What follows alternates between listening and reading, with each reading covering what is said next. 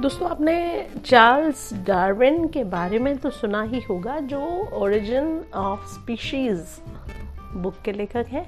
आइए थोड़ी सी कुछ बात मैं आपको बताती हूँ। चार्ल्स डार्विन एक प्रकृतिवादी भूगर्भ शास्त्री और जीव विज्ञानी थे।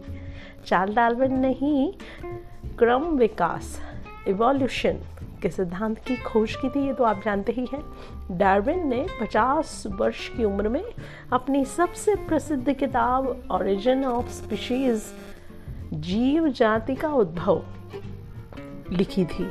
जी हाँ दोस्तों, चार्ल्स डार्विन ने इस किताब में बताया कि कैसे विभिन्न जीव प्रजातियाँ एक दूसरे से जुड़ी हुई हैं। डार्विन ने ही सर्वाइवल ऑफ़ फिटेस्ट का सिद्धांत भी खोजा था, जिससे पता चलता है कि क्यों कुछ प्रजातियाँ हज़ारों साल तक बनी रहीं और बाकी मिट गईं। जीव जगत के अध्ययन में चार्ल्स डार्विन का स्थान बहुत ही ऊँचा माना जाता है। दोस्तों तो 50-50 वर्ष की उम्र तक काम करने वाले लोग इतनी सफलता को प्राप्त करते हैं तो हम क्या सोचें?